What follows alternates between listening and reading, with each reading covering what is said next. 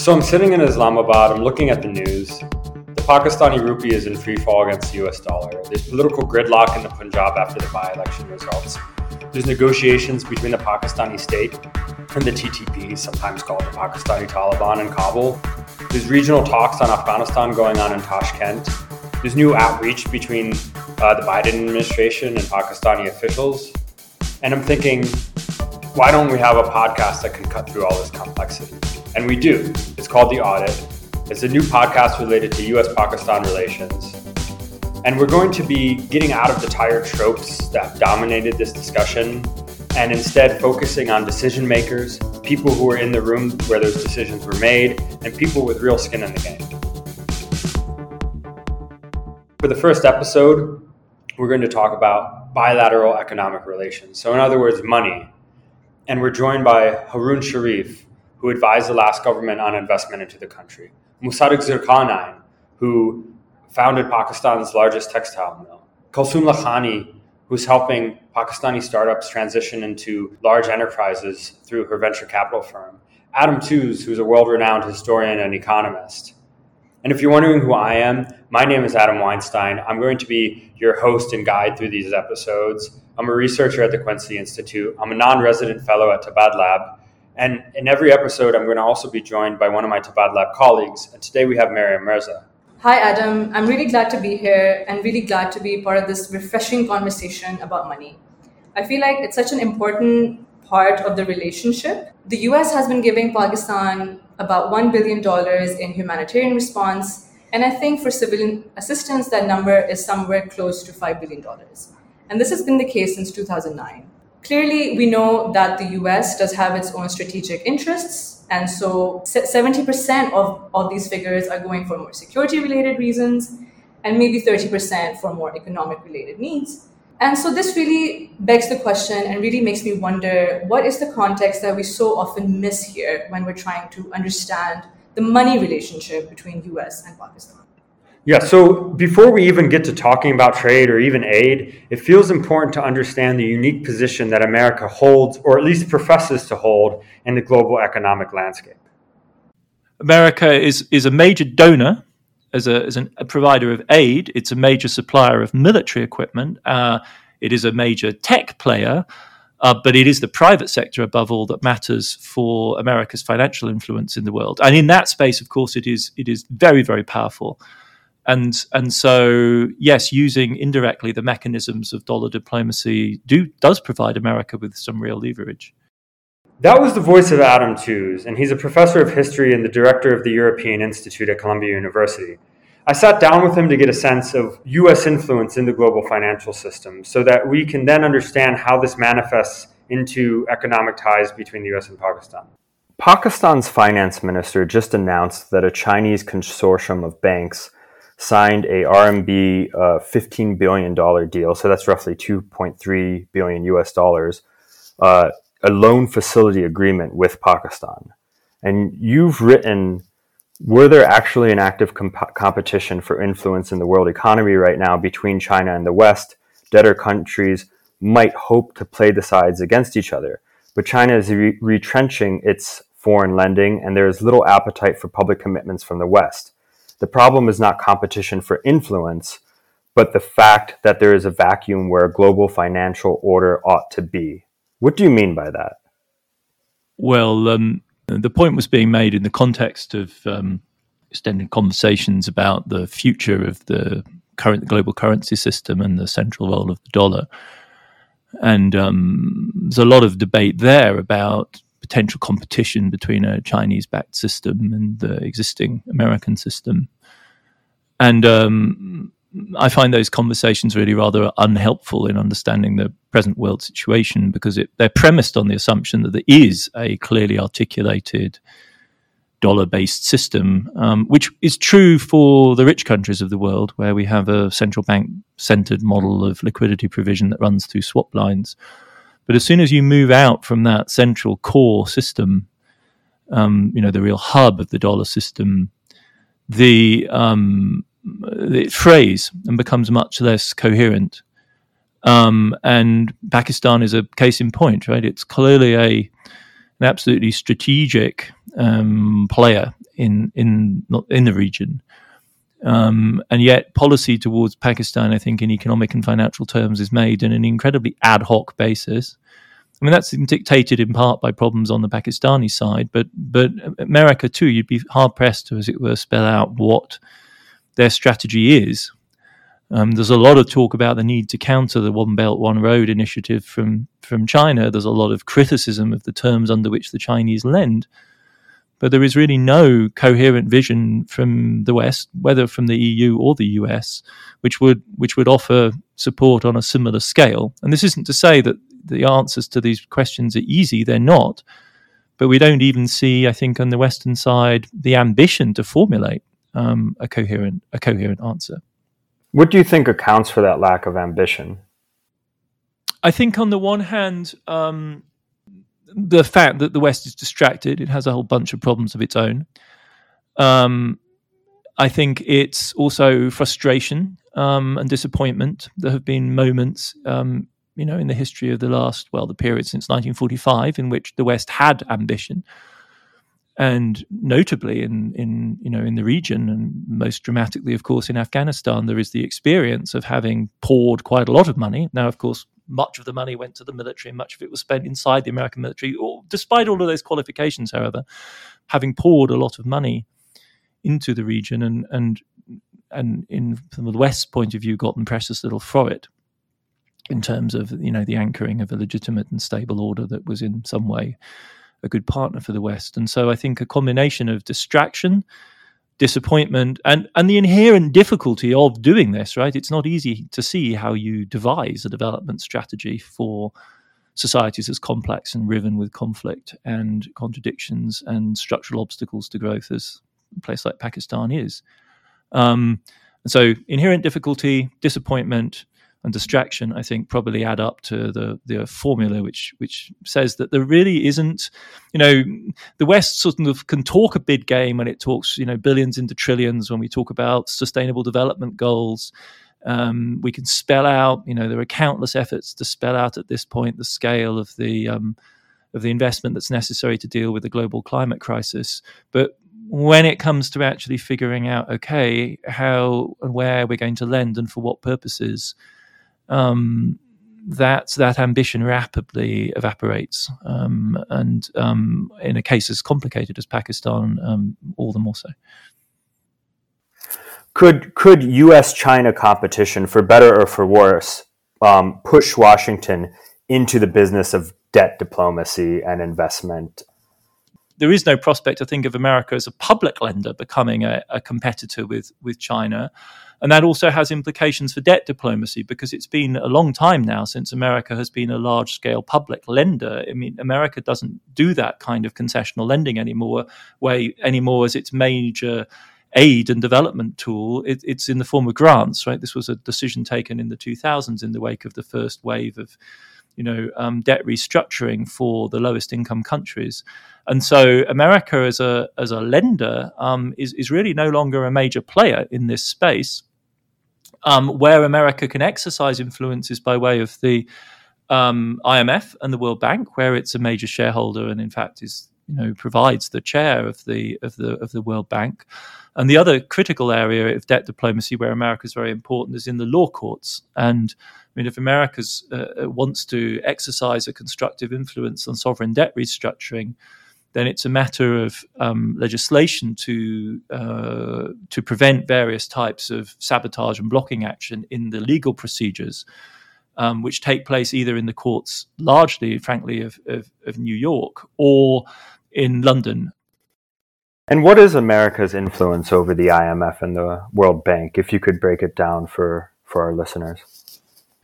Well, it's the largest it's the largest single shareholder in the IMF, and it, by convention with the Europeans, provides the head of the World Bank. Um, and at the IMF, it then has the, the a key deputy position as well, um, who is widely considered to be crucial for economic policy making. And so, and it has a veto, so nothing can happen in either organization without American approval. That doesn't mean that America can always get its way, but that does mean that it can steer uh, effectively. Um, and uh, the concomitant of that is also, however, that Congress plays a very powerful role in in um, um, IMF politics, and, and Senator Cruz, uh, in his very first term as a senator, in fact, set out to sabotage the uh, efforts of the Obama administration to use the IMF in that period as a as an effective tool of, of global governance. Um, so, for better and worse, America exercises a very considerable influence over both organizations. We are in a more complex multipolar world now, so it's no longer, you know, essentially, uh, America no longer dictates, but it has huge influence um, and it certainly has a veto, uh, for better and for worse. I want to come back to China for a moment. And earlier we, we discussed how Washington has failed to provide any alternative to the Belt and Road Initiative um, and the China Pakistan Economic Corridor is often referred to as the pilot project of that initiative. Uh, but regardless of whether Washington has uh, offered an alternative, do you think the common criticisms of BRI and CPEC that come out of DC are fair? Are they exaggerated? Are they downplayed? How would you assess? How would you assess them? I think they're exaggerated. Um, I think they imply and impute to Beijing and to One Belt, One Road a coherence and a strategic intent which is unrealistic. They don't seem like a plausible to me account of how this kind of uh, framework has emerged out of Beijing.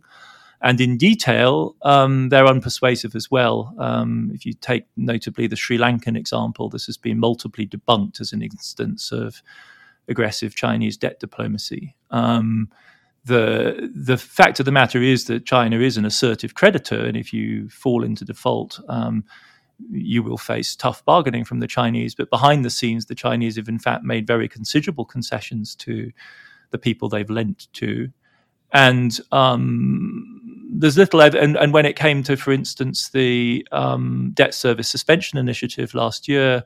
Um, no, sorry, when it came to the debt service suspension initiative in 2020, through which relief was provided to uh, a long list of low income borrowers, the Chinese signed up um, relatively cooperatively to that to that proposal. They then tried to exempt some of their some of their creditors from that proposal, but they were playing, I think, fairly conventional uh, ball.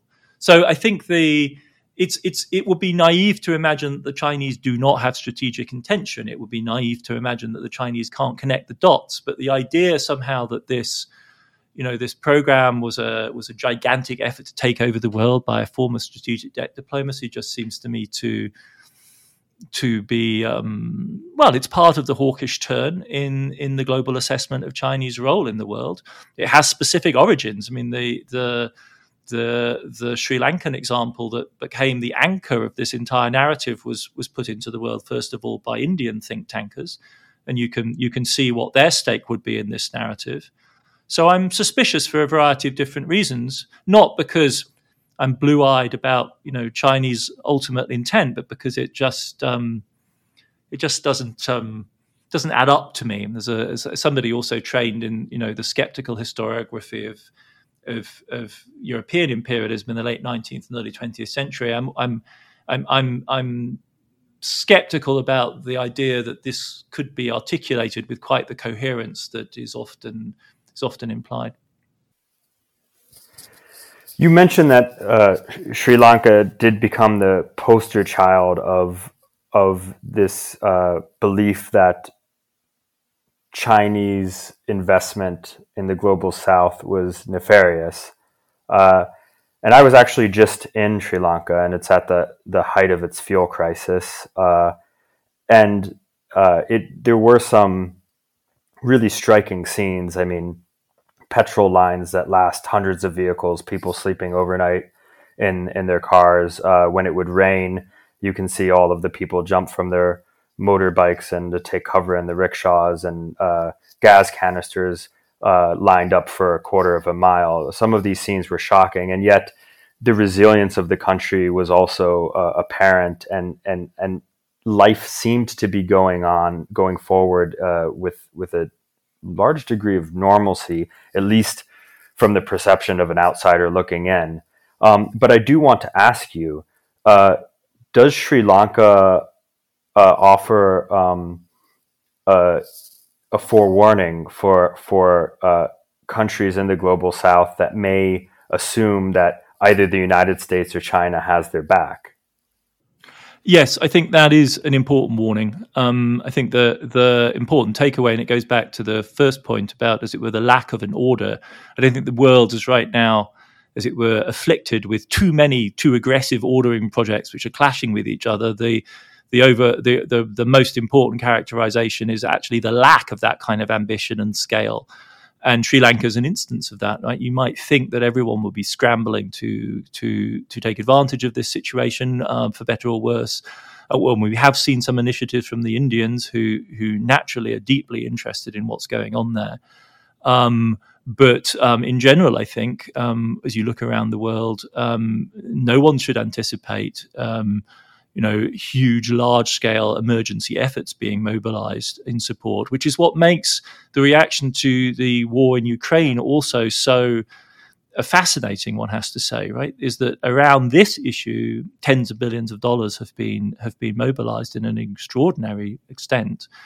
Um, but um, but Sri Lanka is a completely different kettle of fish, and I and I fear um, the worst in many other uh, countries which are which are very stressed right now.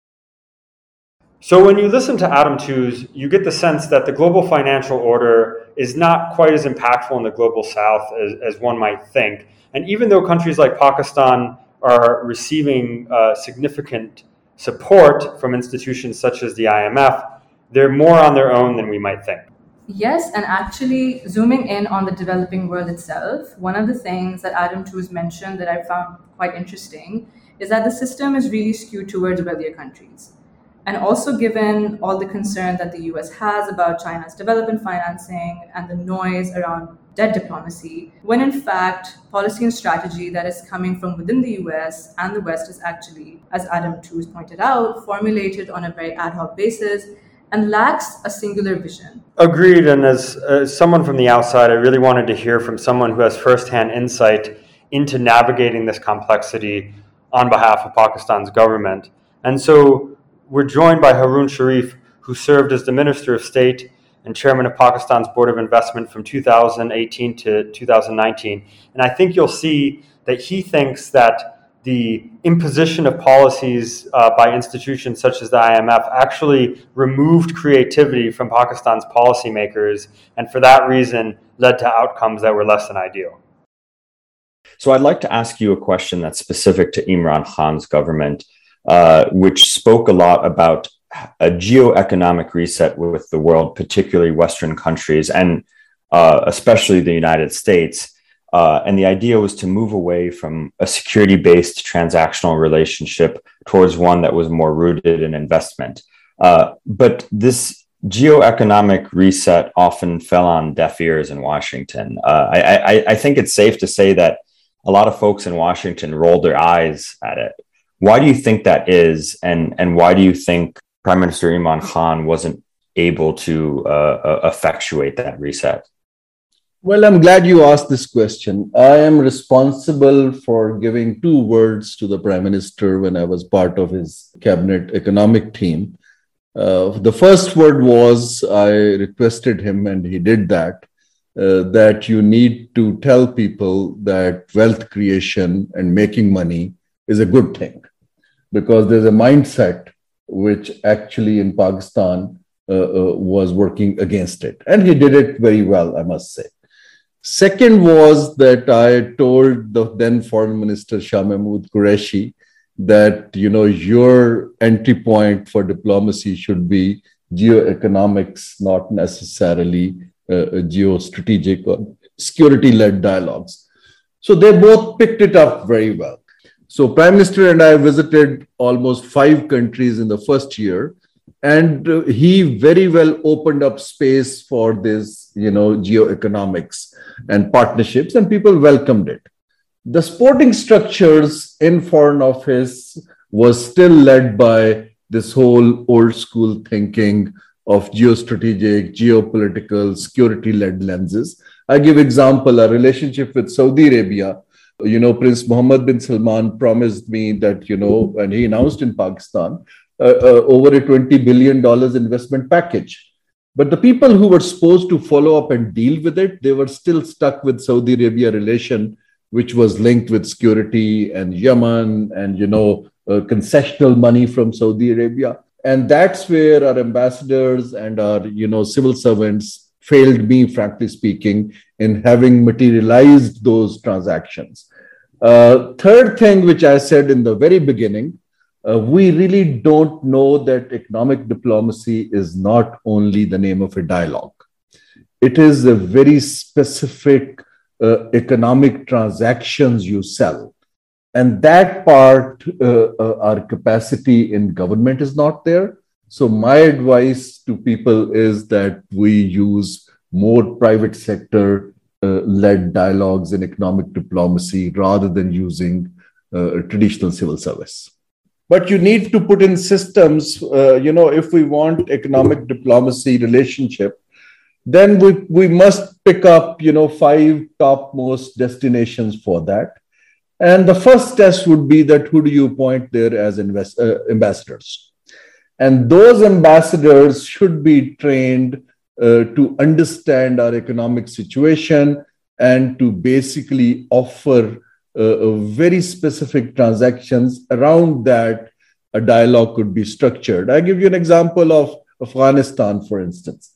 In Afghanistan, uh, you know, if you keep on giving them, you know, let's talk about opening up your trade and, you know, facilitation, uh, people take it lukewarm. But if I tell them that, guys, I'm arranging $100 million of investment to add value to your few fruits and vegetables which you sell to the country and here is an economic zone. Let's sit together and talk about how can we build it.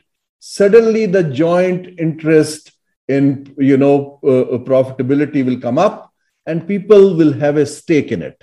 Uh, that is where i think countries are faltering because we still our instrument to engage uh, remains just talk not a concrete proposition and for that, we need to invest a lot in training our people uh, who can offer those things.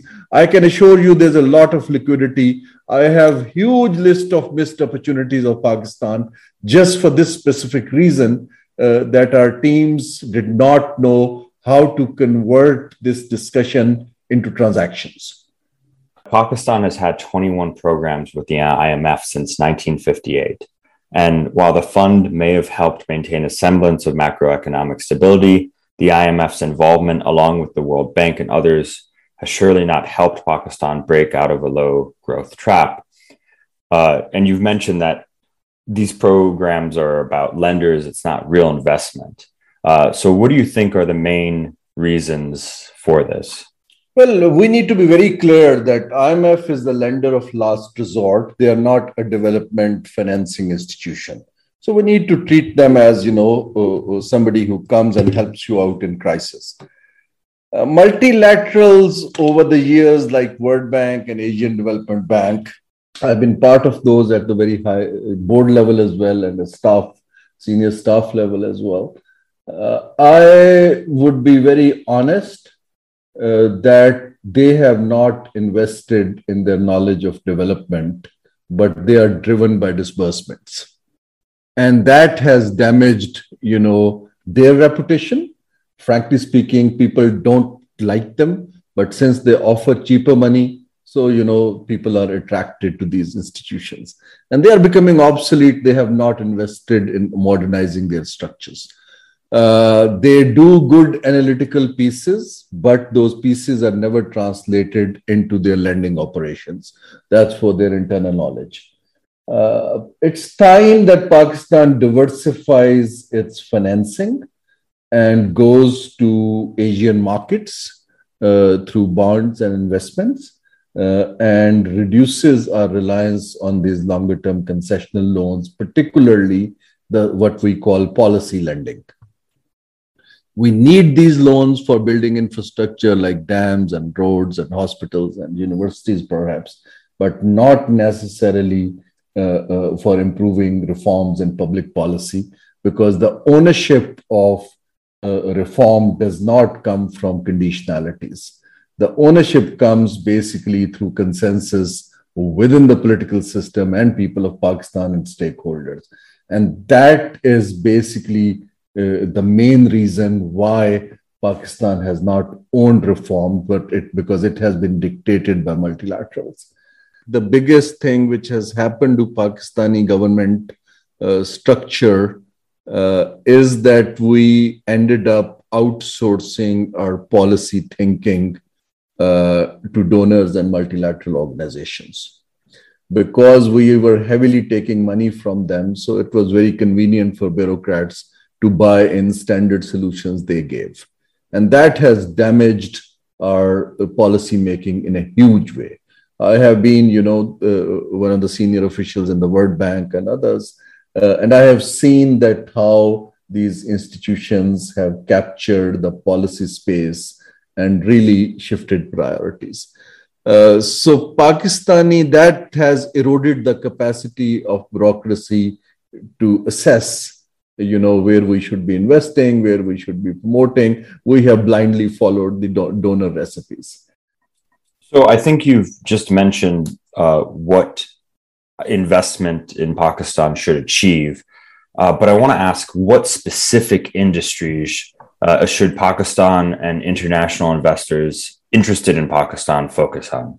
So, if I would highlight four areas where Pakistan, in the medium to longer term, can offer very good returns, but also can help itself.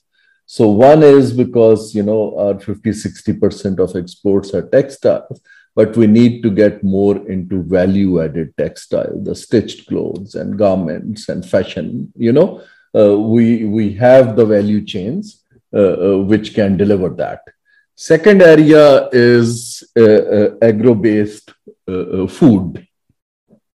We produce lots of you know milk. We produce lots of uh, cotton. We produce lots of you know rice. So we we don't and fruits and vegetables we don't convert it into anything we don't even make decent you know cheese or chocolates here so I think that is another area being an agriculture country and the pressures globally I'm seeing on food security, particularly in the regions Pakistan offers great potential. Third is information technology. That's where US comes in because Pakistan is perhaps at a stage where India was some 25 years back. We produce 30,000 graduates of IT every year. Out of those, about 5 to 10,000 are quality graduates which can offer services uh, to you know global market that needs to be leveraged basically and lots of companies can have their you know uh, uh, back offices here and designing and development of IT services. So we have a young English speaking uh, IT force uh, which could convert into knowledge exports and can earn us a lot more revenue. It has three times increased, by the way, in five years but it, it has a potential of going up to you know 10 15 billion dollars in no time if some investment is made so that's the third area which i highlight and the other areas which pakistan and china specifically spoke are linked to uh, you know light light engineering pharmaceuticals and you know leather uh, uh, uh, uh kind of things which you know uh, we can offer a lot of potential we produce the you know all the World Cup football, soccer balls, and things. So we are pretty good in leather goods and sports goods and surgical goods, and you can really you know multiply that. So these will be four areas which resonate to my overall with the fault line. I said we need exports, we need dignified jobs for the young people, and we need more revenue to meet our expenditures. Do you think Pakistan can learn anything from the example of Bangladesh? Uh, you mentioned produce. Bangladesh is the world's third largest grower of vegetables. I think the annual production is 19.7 million tons. Uh, and as a pre COVID point of comparison, the US imported $6.7 billion worth of goods from Bangladesh, whereas it imported $3.9 billion uh, from Pakistan. Uh, so to what explains this kind of disparity and, and what can Pakistan learn from the example of Bangladesh? I think Bangladesh has done wonderful, particularly in the textiles and apparel, high end, you know, middle to high end industry. And in fact, they don't even have the production of cotton the way we have. And I admire Bangladesh's focus because they desperately needed exports. The country, three quarter of the country uh, is not necessarily available in terms of land because there's water there. Uh, so they have developed the human resources, particularly female labor force, and used it very actively to export their textiles. Uh, uh, Bangladesh got an edge as well, being the least developed countries. They had access, you know, cheaper ex- access to export markets. Now they have become middle income country, so that access is gone, but they have developed enough competitive, you know, exportable surpluses. So you are absolutely right that Pakistan needs to go on sustainable, competitive uh, uh, industry like Bangladesh, like Vietnam, like Cambodia, uh, you know, that is where our competition in Asia is. Uh, the problem is that, you know, uh, there are lots of companies and sectors growing on state protection. and there are trade offs. And that's where political economy comes in. Pakistan has struggled basically to deal with these, uh, I would say, crony networks and vested interests by uh, uh, you know changing the focus of investments into these productive sectors which have longer term sustainability and growth potential in Pakistan.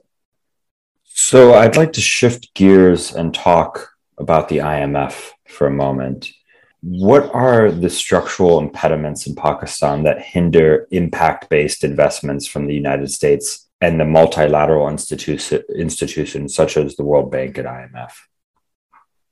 Well, first of all, let's be very clear that these multilateral institutions don't make investments, they are lenders.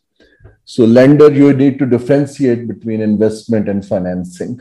Uh, so, in terms of Pakistan's, you know, story of going to IMF, that's very straightforward. We live beyond our means. So, we have twin deficits. One is our budget deficit, which grows up to 7% of the GDP, uh, uh, which is unsustainable because our revenues are low and our expenditures are high. Second is our more serious is external account because our exports and remittances combined uh, make half of our import bill. So somebody has to finance the rest. And that's where we go to multilateral and other borrowing time and again.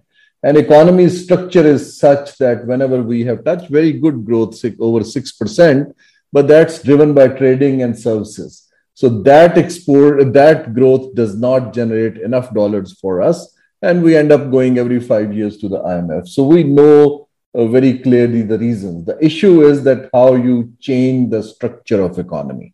It is the structural issue in economy, and which is not the job of IMF or the World Bank. It is the job of Pakistan actually to change the structure, as I said, to productive sectors, which will not only yield foreign exchange, but also, you know, bring jobs and productivity and innovation in the economy. So that's a general comment why Pakistan time and again end up going and we have failed to implement reforms that will change the structure of economy.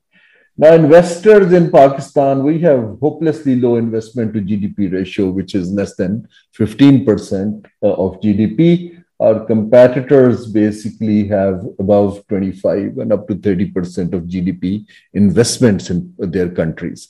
So, if we need to give, you know, sustained growth and jobs to people, we need to grow around 7 to 8% for 10 years and for that, we need to almost double our investment to GDP ratio. Why private investment is shy of coming to Pakistan? Three reasons. Uh, number one is uh, uh, we need to have world class policies and show consistency of policy. Because of the political instability, policies have been shifting very rapidly, and investors don't like it. Second part is judicial system because when investors come, they do need you know an efficient system of dispute resolution. Uh, we don't have it as compared to our competitors so people going. And thirdly it is the state institutions capability is very low to structure and understand investment transactions. Our ambassadors our you know uh, officials in ministries uh, we need to bring in the right managerial capabilities of bankers and engineers and lawyers who can structure transactions so that you know investors get a confidence. Different countries have tried different models. I am an advocate of a model like uae or qatar or now kazakhstan where they have set up dubai international financial center where the law of the land does not apply in that building and it's a corporate economic zone where you register. So your financing and property rights and disputes and facilitation needs are all clubbed in into one uh, zone. And that is where uh, you know investors feel comfortable. So as you heard haroon has some pretty strong opinions about the imf he also has strong opinions about the detrimental role that individual interests and patronage networks have on pakistan's global market competitiveness. Next we're going to talk to someone who has been able to compete quite well in the global marketplace through the export of textiles Musadaq Zulqarnain is someone who has really been in the trenches of those trade relations. He is the chairman and CEO of Interloop Limited and Interloop Holdings. Interloop is currently the largest listed textile company on the Pakistan Stock Exchange by market capitalization, with about over 24,000 employees. I wanted to get something out of the way, which might be a silly question, but I'm genuinely curious. What is the likelihood that I've worn a pair of socks produced by Interloop in my lifetime? One in 20. One in 20. Uh, and so that's your share. So that's your share of the market? that's our share in the market in the world. Okay, well, that is actually quite impressive. Um, and, and it is, it is. Given the rate I but lose. Do, do, you, do you do you wear ever uh, Nike socks? Yeah, I have. So one third of the Nike socks come from us. Well, given the rate at which I lose socks and replace them, I'm sure I've worn, I'm sure I've worn multiple pairs of Interloop socks. Um, Absolutely. But you know that is an incredible scale. So you're not your your your business is not a small venture.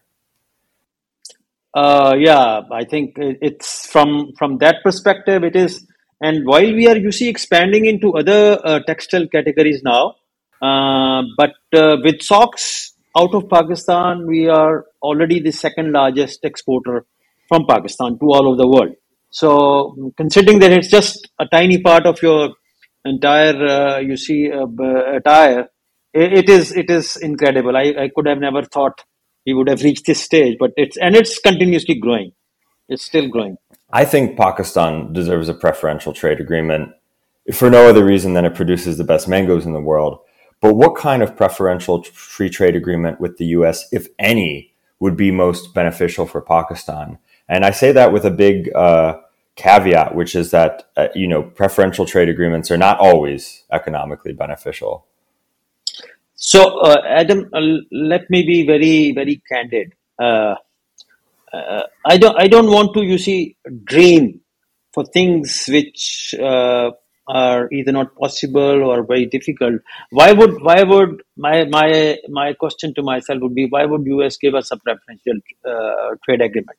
There has to be some reason. There has to be as you said if not economical there has to be some some geopolitical uh, uh reason for which they would do it. And i think that time has passed uh, probably when the uh, Afghan uh, conflict was going on, that was the time when um, I think US was also anxious, but we were not able to really make use of that. Well, let's talk about China for a moment, because even though the United States is Pakistan's largest export destination country, China is still Pakistan's uh, largest source of imports.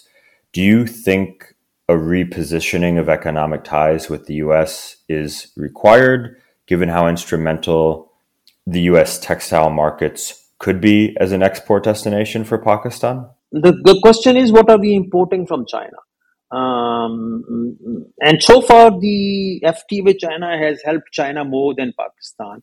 Uh, although exports from Pakistan to China are growing, but most of our uh, textile uh, exports and other things uh, are dependent on imports from China on, on various raw materials. And I don't think USA would be, to be honest, replace that. Uh, we can, uh, what we can do is we can probably change the rules of origin and uh, maybe US corporations, US uh, producers can have some joint ventures in Pakistan which can replace those. And if that is tied up with a duty free access into US, uh, then that can, you see, probably change the scenario. But for, for, for, for the near future, uh, I don't see uh, they're shifting too much. But having uh, about your question, I think there's no doubt that we have to. the The market is in the West, and it is going to remain in the West because uh, while uh, uh, we have very good uh, relations with China, we'll always have to compete with the Chinese low cost producers within China.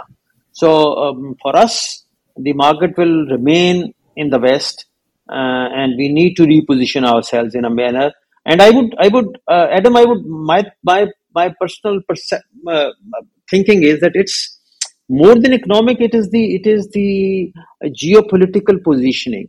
Unfortunately, the uh, situation is Pakistan, in Pakistan is that for many things we are dependent uh, on uh, on US. Uh, starting from you see the the our exports, our technology in, in for the defense, and even even for for for our you see for studies uh, uh, uh most of our youth they prefer to go to us to get their studies uh, and and to study at the us uh, universities but uh, on the other hand the political parties and at times the government just to you see um, obtain some sort of a um, I would say a political benefit whip up the sentiments in pakistan which are uh, somewhat anti-US, and they, they know it. It's it's it's not really based on any facts, uh, because in my view, there, there are no permanent friends or foes on, on, in the international relations. It has to be mutually beneficial relationships, and I think while we, our governments and our political parties wants to have good relations with the US, they don't want to admit it. They don't want to say it in the public, and that has created a serious, you see, uh, disconnect between the general perception in Pakistan and our policy. Um, I think that needs to be corrected. Well, that's a very realist view, uh, and I agree. There's no permanent uh, friends or foes. I, if I my own criticism of of U.S. policy in Pakistan would be, you know, in comparison to the way China goes about it, is that China is very good at doing a little bit uh, and talking about it a lot, and the United States actually uh, will take significant measures to assist Pakistan and then not talk about it or talk about it in a way that's counterproductive. I look at the what the United States has done so far is vaccinating Pakistan for COVID, the tens of millions of doses, and and yet it just doesn't get discussed very much, and that's that's a failure of U.S. diplomacy, not not of Pakistani gratitude. Uh, so that's that's my commentary on my own country's approach to, to development and, and whether through aid or through investment.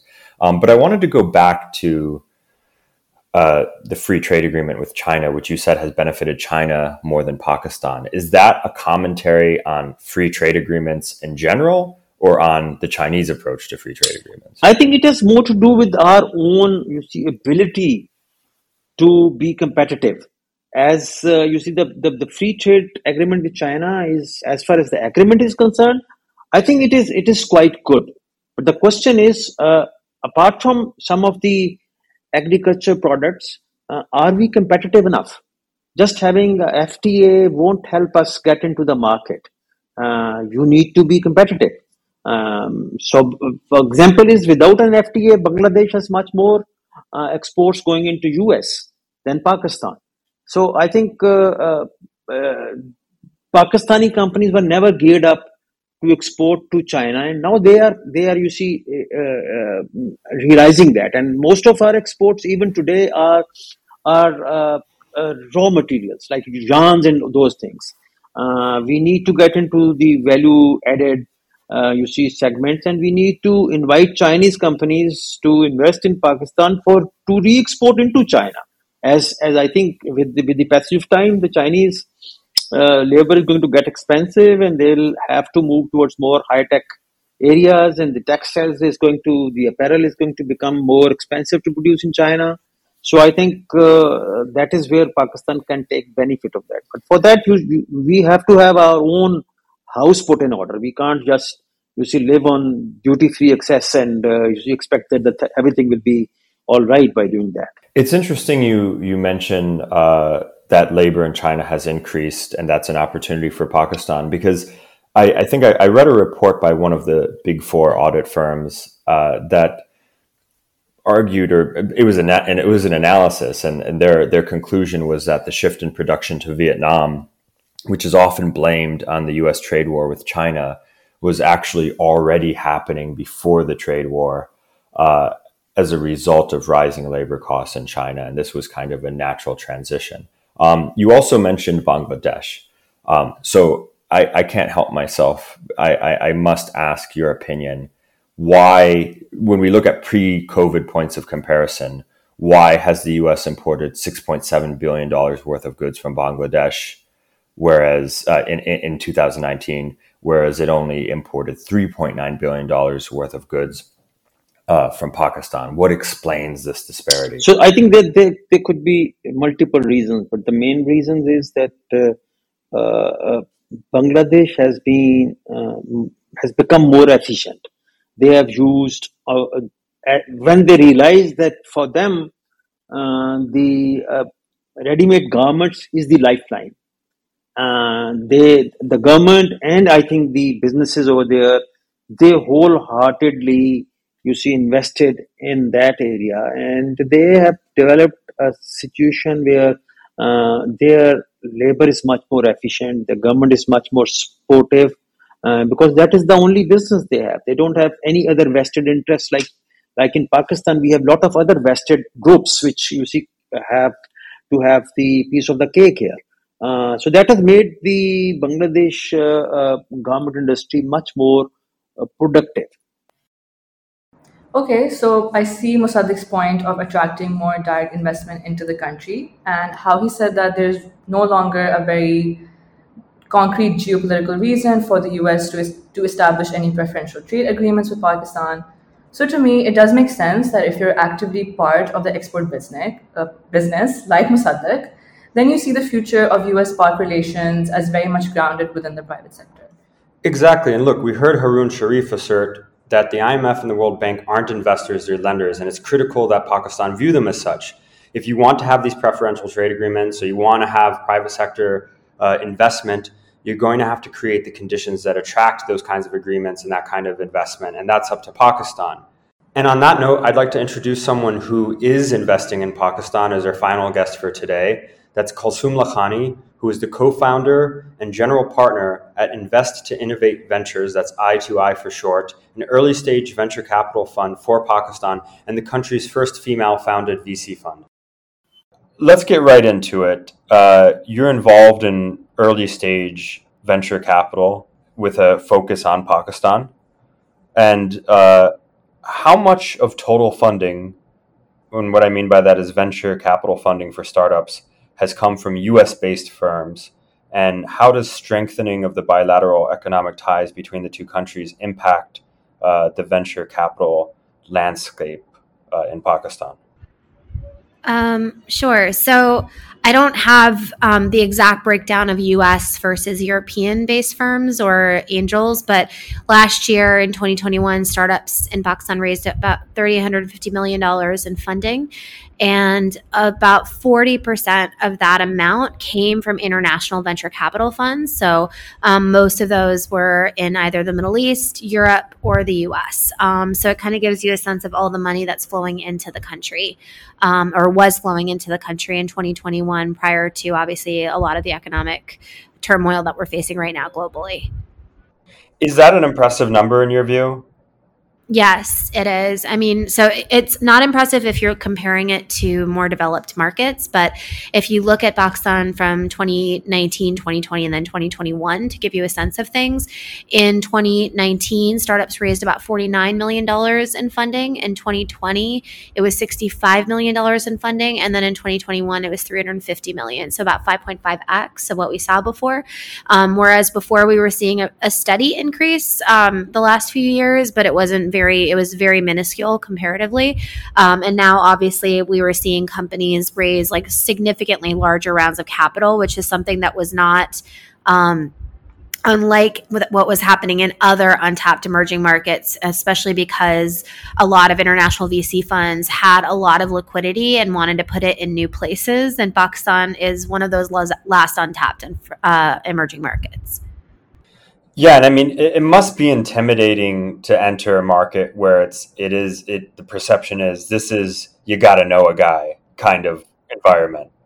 I think so. I mean, I've been in this market for like over a decade and so you can I just think it's it's an extremely relational market and so I think for people coming outside in it can feel very intimidating for the first time because it really is. Like every guy will tell you that he knows a guy and then you have to really figure out for yourself who's for real who's not who's bs um, so i think it's I think having it's also why I mean I believe that box on focus funds or funds like us that have been operating here and know the space become really important partners not just for people putting their money into funds but also for outside funds looking in. And we, that's why we work so closely with a lot of international VCs um, because they are not and especially during 2021 they were not coming and doing diligence in Pakistan on the ground right? Everything was done over Zoom.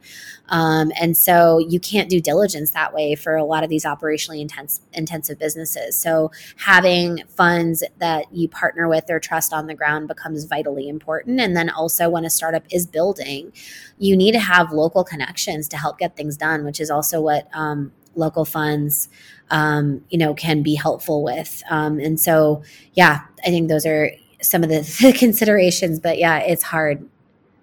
If you had, let's say, two minutes to sit down with uh, very senior Pakistani policymakers and I'm sure you probably already do sit down with them, but uh, but you have just two minutes, and you need to give them very practical, actionable steps that they could take to increase investment into the country within the next two years. What would you tell them?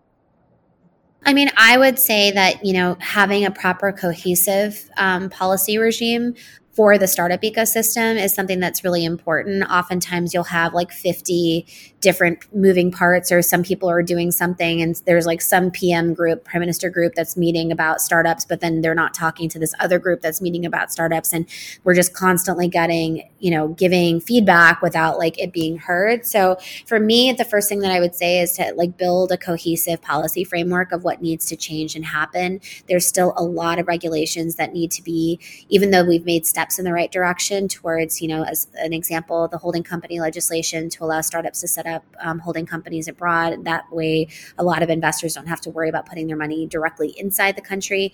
Um, played a massive role in why it unlocked so much capital in 2021. Um, but there's still a lot of um, opaqueness around the laws itself and how they actually get are executed. And so there's still a lot of work to be done. I think I would say also to improve a lot of the things around the private funds legislation, how money flows in and out of the country. Um, and a lot of that has to do with, you know, a lot of those concerns are oftentimes not anything related to us. It's related to, um, you know, uh, the depreciation of the currency it's related to imf regulations. There's all these other things that are above us but i would actually say like what can we do in the spaces that we have to continue to encourage innovation in the market?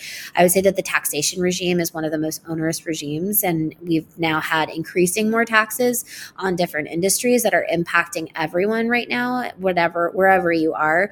Um, and so i would say that while those might be necessary for um, for the imf package maybe in the short term, really thinking in the medium term, how do you continue to create tax breaks um, for startups? Right now, everything is so onerous, and what it's doing is not actually making people pay the taxes. We're actually just encouraging more cultures of double books and triple books, um, which obviously criminalizes people because they want to keep the lights on of their businesses, right? And so, all of these things I think are really important. And oftentimes, you'll have the Securities and Exchange Commission and the State Bank in Pakistan in a room, but you won't have the tax regime in the room. And so while it's great to have some of these changes, unless a lot of the reasons behind why people don't go online, as an example, or don't want to be transparent about things is because they're afraid of the tax net. And so um, not having that is like an elephant in the room. And I think I would really recommend in that cohesive policy framework to make sure that we have um, a proper ta- like improvements to the taxation regime overall.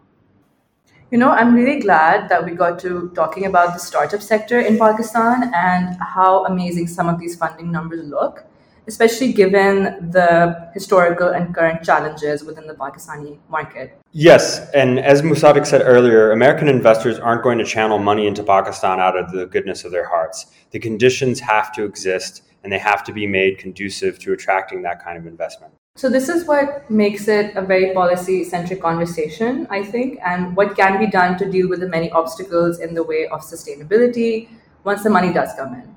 And the reality is that Pakistan does have potential to be attractive to investors in the US, as there is already interest and there's even follow through. And I think this really helps us to break away from the traditional donor recipient binary that we keep coming back to.